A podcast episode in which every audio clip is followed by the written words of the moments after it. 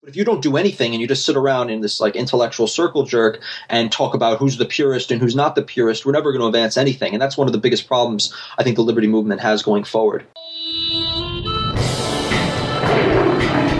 Welcome to the Lions of Liberty podcast. Here is your host, your guide, your shining beacon of liberty, Marc Clair.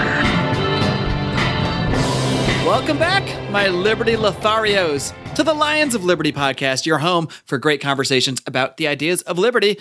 This is the 217th episode of this program, and you can find today's show notes featuring links to everything we discuss over at lionsofliberty.com/217. Today's show is sponsored by Health Excellence Select. If you are fed up with dealing with your Obamacare mandates and your health insurance, I implore you, my friends, to look into Health Excellence Select. You can do so by heading over to lionsofliberty.com/health. My guest today is the founder and editor-in-chief of the Liberty Conservative. He recently interviewed me for Liberty Conservative, and he now joins me here to get the Lions of Liberty treatment. He is Mr. Gavin Wax. Gavin, are you ready to roar? Roar! Woo! Man, that might be a top five roar that I've gotten in the past. Maybe been doing the roar thing for 20 or 30 episodes. That's up there. Just need to drink a glass of water now. Yeah, we're off to a good start. You might need more than water after that one. You might need some honey, some tea. A whole chamomile treatment. So, Gavin, yeah, as I mentioned, we've talked a bit recently. You did interview me for the Liberty Conservative, had a great chat. We found out we have quite a bit in common, actually. And but what I want to know about you now, which we didn't really get into too much, is how you first became interested in the ideas of liberty. What got the ball rolling for you thinking about all this stuff? Yeah, I'm not really unique. I'm kind of boring. I'm kind of like a Ron Paul generation type of guy. He kind of got me inspired with his first run, and then it kind of grew from there. How generic. No, I'm just kidding. A lot of YouTube videos, a lot of reading. Yeah. What was your perspective before coming into Ron Paul? Did you think much about politics during that time? I mean, yeah, it's weird. I used to be kind of like a socialist a bit. And then before then I was kind of like a run-of-the-mill conservative because that's what my family was. So I kind of jumped a bit around, but now it's since maybe 2008, it's been pretty much liberty and libertarian ideas from then on. I kind of grew up in a conservative household. I guess I maybe like what you might call a traditional Republican household, but you were actually, I guess, had sort of socialist beliefs before that. Was that sort of like a rejection of the household you were being raised in, for a brief time? Yeah, I guess it was kind of like, I was always interested in politics from an early age. And I guess anyone who is, when they're young and stupid and don't actually have a job or anything, they always kind of tend to drift towards the age-old fallacies of socialism. And I was no different in that regard. Sure. Why wouldn't you want free healthcare? Why wouldn't you want free education? Sounds fantastic. And this was kind of like during, the early Bush days, when it was cool and it was becoming, cool to become left-wing and going against the current. It didn't last very long, so I'm thankful for that. And since then, I've learned the righteous path, and I've been on it ever since. I don't think it was a rejection of my parents, though, in any sense. Right. I mean, maybe subtly. I don't know. I think there is a desire when you're younger, more so, to just sort of reject what you're being told in some ways, whether it's from your parents or from your teachers. But for me, though, just the fact that my dad was into politics at all. I used to listen to talk radio when he was in the car. So, maybe some people's parents just have more interest in politics. So that kind of gets the ball rolling for us earlier, whereas I'm sure there are, households where there's just no interest or thought put into it whatsoever. No, that's true. My mom is probably apolitical, more conservative leaning, and my dad's probably like an old school kind of socialist commie kind of a guy. He's like Italian, so I don't know. It's kind of weird, but mixed there. Any relation to that Mussolini guy, right? Oh, God, no. Big history there. And then Ron Paul, just like he did for me, I was actually reading Ron Paul well before he ran for president and was sort of blown away when I found out this guy was running for president. But he did inspire me to further my study, I guess you might say, and really become more active, not only politically and not only to be more outspoken, but actually, think more philosophically and think about things in terms of individual rights, which was just not the way we're told to think about politics. We're more told to think about, wait, this team good, that team bad, and we're not really sure the reasons. There's a number of them, but just trust me, one's good and one's bad.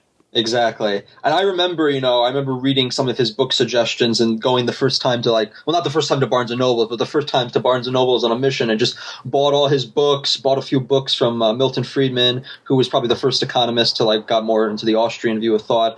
And I just went up to the counter and I got this weird purple-haired kind of left-leaning looking person checking me out, probably giving me some weird stares, went home, read through them, over the course of a few weeks. And since then, it's just been, you know, getting into the philosophy, as you said, you know, different view that the mainstream media provides, which is kind of like, you know, Republicans stupid and dumb, and Democrats good and righteous. And then, you know, there's no other viewpoints, there's no other thought. It's just kind of like this stupid binary system. So it kind of, you know, once you open your mind, you could read some of the literature out there. And we have a great plethora of literature on our side. It really opens your mind. And it really is step one, it seems to me, to sort of get people out of that left-right thinking, because that seems to be the biggest challenge. I mean, I didn't really start thinking differently until Ron Paul kind of shook me awake, in the sense that when I would read his articles, even in the early 2000s, but again, before he was a presidential candidate, what stood out to me was how he would criticize Republicans, criticize Democrats. He would equally attack both sides, because even though he was a Republican, which you just never saw. You never saw Republicans attacking Republicans. You know, that's Ronald Reagan or whatever is his like 11th commandment, never insult the Republican. But Ron Paul certainly didn't care about that one at all. He cared about principle and on viewing things through individual rights, which is just that it really is a unique way of looking at politics, but it's so difficult to get people to snap out of that. I mean, how do you do that? Do you have any techniques that have worked for you to even not even get people to think about the ideas of liberty per se, but just to even snap out of this like this false dichotomy? Exactly, this false dichotomy. Yeah, it's definitely difficult. People have like this simplistic viewing of the political spectrum, you know, mostly due to the public education system kind of, you know, entrenching this, and then the media even further enforcing it. You know, it's just these two sides to the coin. There can't be a different line of thought. I think the best way to do it is just to elaborate, you know, the philosophy. There's a lot of people, you know, they might be political, but they're so thin in their underlining philosophy and the reasoning behind it, because they just don't understand, you know, the underlining concepts, property rights, natural rights, these core concepts of classical liberalism. It's just kind of, it's just not there for them. But, you know, I think with some basic, just reading into the subject and some solid people to articulate it on the national stage, someone like a Ron Paul, that really, really can change hearts and minds. And we've definitely seen that. I mean, the movement has exploded in growth from, you know, basically a few people scattered to a solid, politically relevant movement today. So how did the idea for the Liberty Conservative come about? Because you got liberty in there, but you've decided to sort of also in a way associate with the conservative side. So how did this whole concept come together? So we originally started as more of like an online forum. We were kind of pushing back during, I believe, the 2014 midterms, a bunch of liberty-minded candidates, as well as the Rand Paul presidential run. We kind of broke off from the Ron Paul forums, but, you know, the whole concept of like an online forum seems to be kind of a dying medium, and it's very hard to start. And we started shifting more towards a blog. And then as we got bigger, we got more content. It began to shift more towards a magazine style online publication presenting commentary. But as far as the name choice, conservative, I mean, we definitely believe in a big camp movement. We believe in the political process. We believe in advancing the ideas of libertarianism, classical liberalism, through the GOP, through conservative circles. And we kind of adhere to Ron Paul's view of the old right. The traditional beliefs of the conservative movement was not this neoconservative establishment style that's taken over the party and the Beltway, but this small government, constitutionalism, individual and economic freedom. We're pushing that. And with the name, the Liberty Conservative, it enables us to reach a broader audience than an exclusively, let's say, a libertarian title might have. So we've been able to interview a whole wide range of different representatives and have a readership that crosses the political spectrum a bit. So it helps from a marketing perspective, and I guess it also helps preach our message, which is, you know, a broad liberty camp. In a way, it does make a lot of sense, because if you look at just the base rhetoric, at least, of a lot of conservative politicians, I mean, the rhetoric isn't necessarily, at least if you remove, you know, stuff about the war on drugs or being against gay marriage and that kind of thing. If you take that away, the base rhetoric, they talk about personal freedom. They talk about economic freedom. Their actions don't usually line up with that. And that's where the Liberty part needs to come in. But it certainly makes sense to at least kind of take people that are inclined to agree with that rhetoric and then show them, okay, but these guys aren't doing that at all. They're actually standing for the opposite of it. And here's why you got to think more on the Liberty line of things. But is there any concern, or have you gotten any pushback, I guess? Like, is there a concern that it will prevent you guys from effectively reaching out to a progressive side of things? You know, people that have that viewpoint that still might be able to come into liberty beliefs, but might really be turned off by that word conservative, like a trigger word for them. Well, we have a few writers that are definitely left libertarian. You know, they're much more into the social issues. They're much more socially liberal, left social views in terms of their writing and in terms of their beliefs that write for us, that contribute to us, and that read our material. So we haven't had too much from that because I think we've handled it in a good way and they've seen the content we pushed out. We have anarchists who write for us and read for us. I mean, we have heard people, you know, attack us and assume that we're some sort of just run-of-the-mill conservative site. But once they get into the depths of it and then they see who we've endorsed, who we support, and what we write about, they understand that we're pretty strong on the libertarian scale of things. And what are some of the favorite interviews you've done? I mean, as you said, it's really opened up the doors for you by having that sort of conservative label attached to you. So who are some of the politicians you've interviewed? What are the ones that stand out the most to you? Well, I mean, obviously our biggest one was probably like a Ted Cruz. You know, he was when we interviewed him, he was pretty much at the height of his presidential campaign, coming off a win in Iowa. Things looked good for him. So that was probably our biggest interview. And I think it was definitely an interesting interview. We had some tough questions for him, and we kind of pressed him on the libertarian, liberty-minded issues in regards to legal affairs, the judiciary, economics, et cetera, et cetera. That interview is one of the ones that I would point out is definitely due to our name. But in addition to that, I've interviewed people like Walter Block, David Friedman, Steve Horowitz, Roger Stone. I even briefly interviewed a Rand Paul, but you know, we had a lot of intellectual and academic interviews, which is one aspect of it. On the politician end, like our Daniel Hanan interview, to get a view into you know, his version of classical liberalism in the UK through the Conservative Party there. We've interviewed people, you know, various different representatives in the Congress. Walter Jones was a very interesting interview, his stand against the Iraq War, his kind of shift in his views and policies over the years after he's become more of a closer friend to a Ron Paul and shifted more towards the non-interventionist wing of the party. So I think we have a lot of solid interviews we've done, and I'm very proud of that fact. Yeah, you certainly have had a sort of a broad range of names on there. And you mentioned talking to Ted Cruz. Now, Ted has sort of been a controversial figure among libertarians. When Rand Paul dropped out, a lot of libertarians saw Ted Cruz as maybe like a second option or a least bad of the remaining people anyway. Me personally, I see a lot of problems with Ted Cruz, and we did a whole entire podcast episode sort of breaking down his liberty and non-liberty creds. But what was your overall impression from speaking to him? I mean, do you think he's somebody that libertarians could get behind because there's enough positions there, or do you see some flaws in his, I guess, his liberty creds? Well, he's very well read. He's very well versed on the issues across the board. One can make a strong argument that he, like many have said about Rand, has moderated his views in order to become more politically viable, politically palpable. I don't know if that's the right word, but able to seize the national headlines, which he has been able to do. And he made a great campaign and he had a great run. As far as my personal views on him, I think, you know, he's not perfect by any means. I'm a core believer, you know, that politics is not about perfection. It's about, you know, pragmatism. That's what it is at its heart.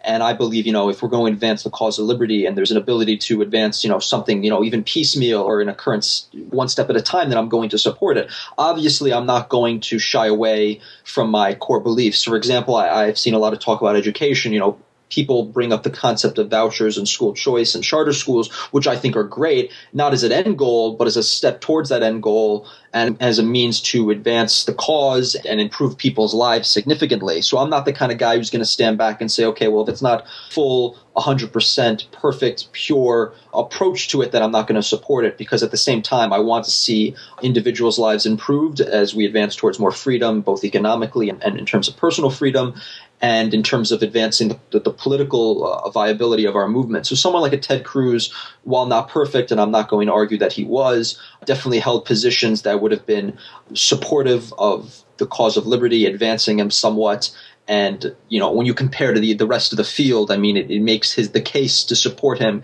even stronger when you have an authoritarian like Trump or a crook and a socialist like Hillary and Bernie. I guess that's the interesting thing about, you know, Trump and Hillary is, boy, almost everyone looks good next to them, right?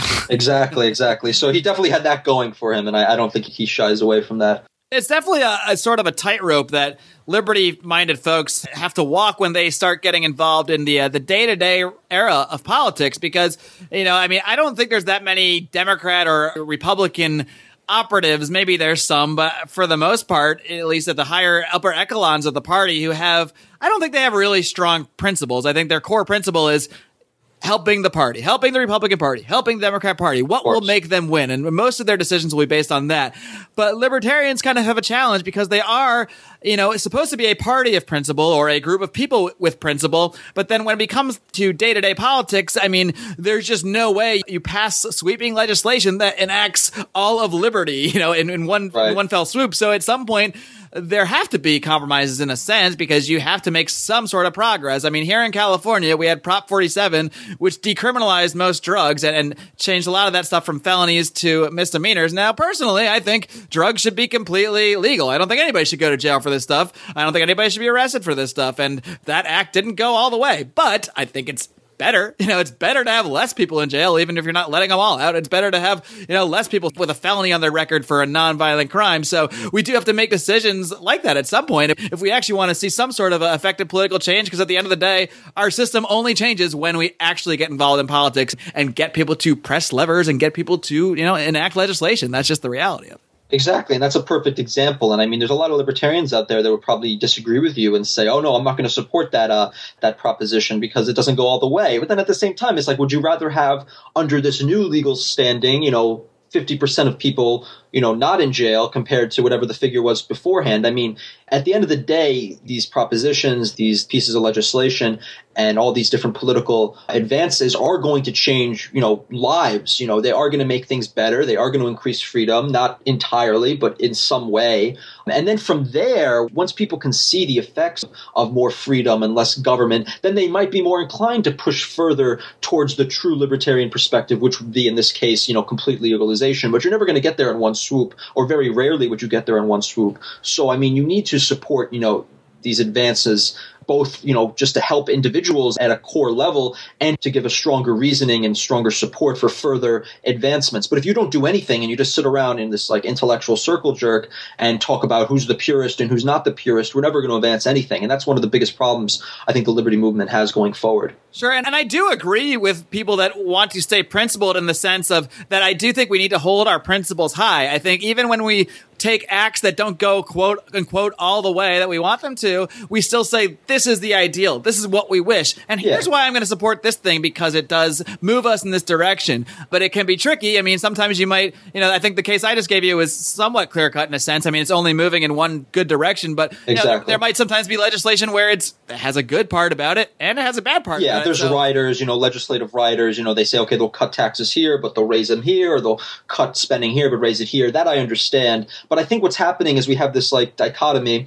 You know, we have people on one end, they're these pure libertarians who don't want to, you know, change principles. On the other hand, we have these guys who, you know, people might describe them as Beltway type libertarians, Cato Institute type of people, even though, you know, the Cato Institute has done a lot of good, but they would be the first kind of people to kind of just abandon the principle and sort of not talk about the end goal and just keep pushing these middle of the road approaches. I think we need somewhere in the middle where we understand that the middle of the road approaches are going to advance things somewhat, but we shouldn't give up the end goal. So there needs to be some sort of moderation and middle ground approach to the issue of advancing liberty, not being a total purist and refusing to accept anything less than that, and not to be someone who's quick to sell out all the principles as long as you just get some sort of, you know, something to add to your resume. Gavin, I want to get your thoughts on some of the libertarian candidates who recently ran for president. But first, I need to take a minute out to tell our fans about our great sponsors at Health Excellence Select. You know, I'm a freelancer and I purchased my own health insurance, and I was hit by some serious sticker shock after the implementation of Obamacare. My premiums and deductibles were skyrocketing. And as someone who keeps myself pretty healthy, I knew that I was getting a raw deal for a product I simply didn't want. This caused me to seek an alternative, and I found an amazing alternative in the form of health sharing, a killer concept where healthy individuals agree to share their medical costs. That's right. It's a voluntary free market system for paying for your healthcare that also, thanks to an exemption, covers the Obamacare mandate. Our friends at Health Excellence Select have kicked it up a notch by creating a full service package to handle all of your healthcare needs. Trust me, I'm not just a proponent of health sharing. I'm also a client. This has been one of the greatest things I've ever done to leave the Obamacare system in favor of what our friends at Health Excellence Select are doing. To learn more, head over to lionsofliberty.com/health. And don't hesitate to give my man Jeff Cantor a call at 440-283-6849. Be sure to mention Lions of Liberty. So what's your take on where, I guess, liberty-minded folks or liberty conservatives, however people want to classify themselves? I mean, now we've got Donald Trump, who's clearly not a, he's not liberty-minded. He's certainly not conservative. Hillary, same goes for her easily. I mean, do you think that, I mean, in full disclosure, this is being recorded before the Libertarian National Convention, so we don't necessarily know who the nominee is going to be. It's most conventional wisdom is that it'll be Gary Johnson. Maybe by the time this airs, we'll be surprised and it'll be, you know, John McAfee or Austin Petersen. But regardless of who it is, I mean, do you think that liberty-minded people should be focusing on the presidential race at all? I mean, do you think it's a worthy effort to put time and energy into that Libertarian Party, or should liberty people maybe take a step back and maybe focus more on local elections and, you know, issues and stuff like that? I'm an all of the above kind of person. I definitely think a presidential election has the most spotlight. It reaches the most audiences. We saw that with Ron Paul, you know, when he goes on those debate stages, those sound bites that he made against Giuliani or against the other people on the stage, those really took the movement far. It got people interested. It got people Googling. It got people reading. So I don't think it's something that we should look away from or shy away from, a presidential election. At the same time, though, you know, to build the core, to build something that'll last, you know, more than just one presidential cycle, you need to focus on local elections. You need to focus on congressional elections, which we have been doing, and the Liberty Caucus in Congress has been growing.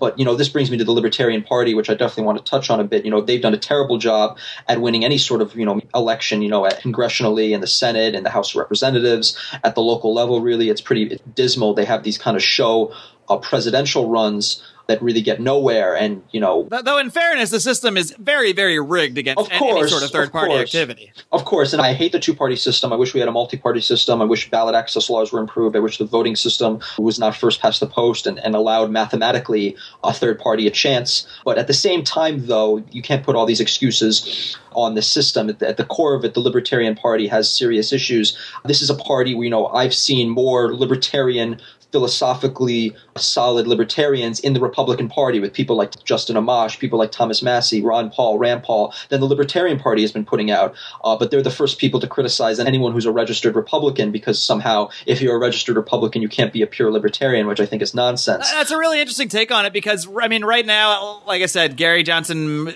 will probably be the nominee by the time this airs. I want to talk about him too. Yeah, but, great. Because I mean, well, that plays on your point though, because, you know, people will criticize in the Libertarian Party, will criticize anyone. I mean, that's a big criticism of Austin Petersen. Oh, he went over to Rand Paul for a while and now he's a Republican. We can't trust him.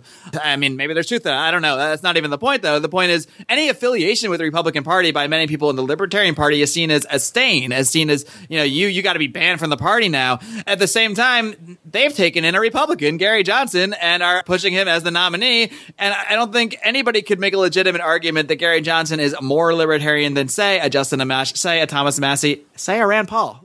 Exactly. There's so many things to be said here, and I'm glad we're touching on it a bit. So you have these people that are these Libertarian Party people that they assume that just because they're in the Libertarian Party and they have that L next to them, that somehow makes them more philosophically a libertarian than someone like me who's a registered Republican, which I reject 100%. I reject that 100%. I don't think the Libertarian Party has a monopoly over the use of libertarian or who is a libertarian and what is a libertarian, considering they have a terrible track record of who they've put out in terms of presidential candidates and in terms of the people that they've ran, and in terms of, they've run candidates against an Amash, against a Massie, against people who were pretty solid on the liberty spectrum. And the people they ran were worse off. So that's one thing that has to be said. But as for the internals of the current race with Johnson, McAfee, and Petersen, I think it's just a terrible – I mean, this is probably one of the best elections that you could hope for the Libertarian Party. I mean, you have such discontent with the two main candidates, and they have the worst lineup. I mean, Gary Johnson is horrible on the issues. I mean, what did he do as governor? I mean, did he pardon anyone? Did he really end the war on drugs? Did he cut spending? No. He was terrible on the issues. And this is a guy who wants to force people through coercion, through the use of the state, to bake a cake for a gay wedding or to bake a cake. You know, Johnson baked the cake. That's the meme that's going around. This guy has serious fundamental flaws in his thinking philosophically with libertarianism. I don't think he's good on the issues. I don't think he's a good candidate. He has no charisma. He has a bad track record. He can't speak. He can't articulate. If this guy's on a debate stage, which I would love to see the LP get on the debate stage, he would get destroyed. I mean, and this is a guy who's attacked Rand Paul. He's attacked the GOP. And he's claimed that he's more libertarian than Rand Paul or Ron Paul. It's a joke. It's an ego trip. So, and then he appoints this new VP, you know, Weld. I mean, that guy's terrible. These are people that wanted to wanted to seize guns, who wanted to make it harder for law-abiding citizens to own guns, who barely did anything in their tenure, people who have supported Jeb Bush's, who have supported the establishment candidates, who have supported Obama. This is the guy that he's making the VP. So this is not a libertarian candidate in my mind. He's so weak on the issues. Would he be better than Hillary or Trump? Of course. But if that's our standard, then it's such a low bar. That brings you to people like, you know, Austin Petersen and McAfee. I think McAfee is probably the best representation of like an individualist, a rugged individualist, the libertarian spirit. So I give him credit for that. Which is so funny because he's not a scholastic libertarian in the sense he's not someone who you think has been reading Murray Rothbard until 4 a.m. every night to believe the way he does. But I think that's what appeals to people about McAfee is that he comes across as genuine. He comes across as someone that simply believes this way because it's how he feels about the world, not because he had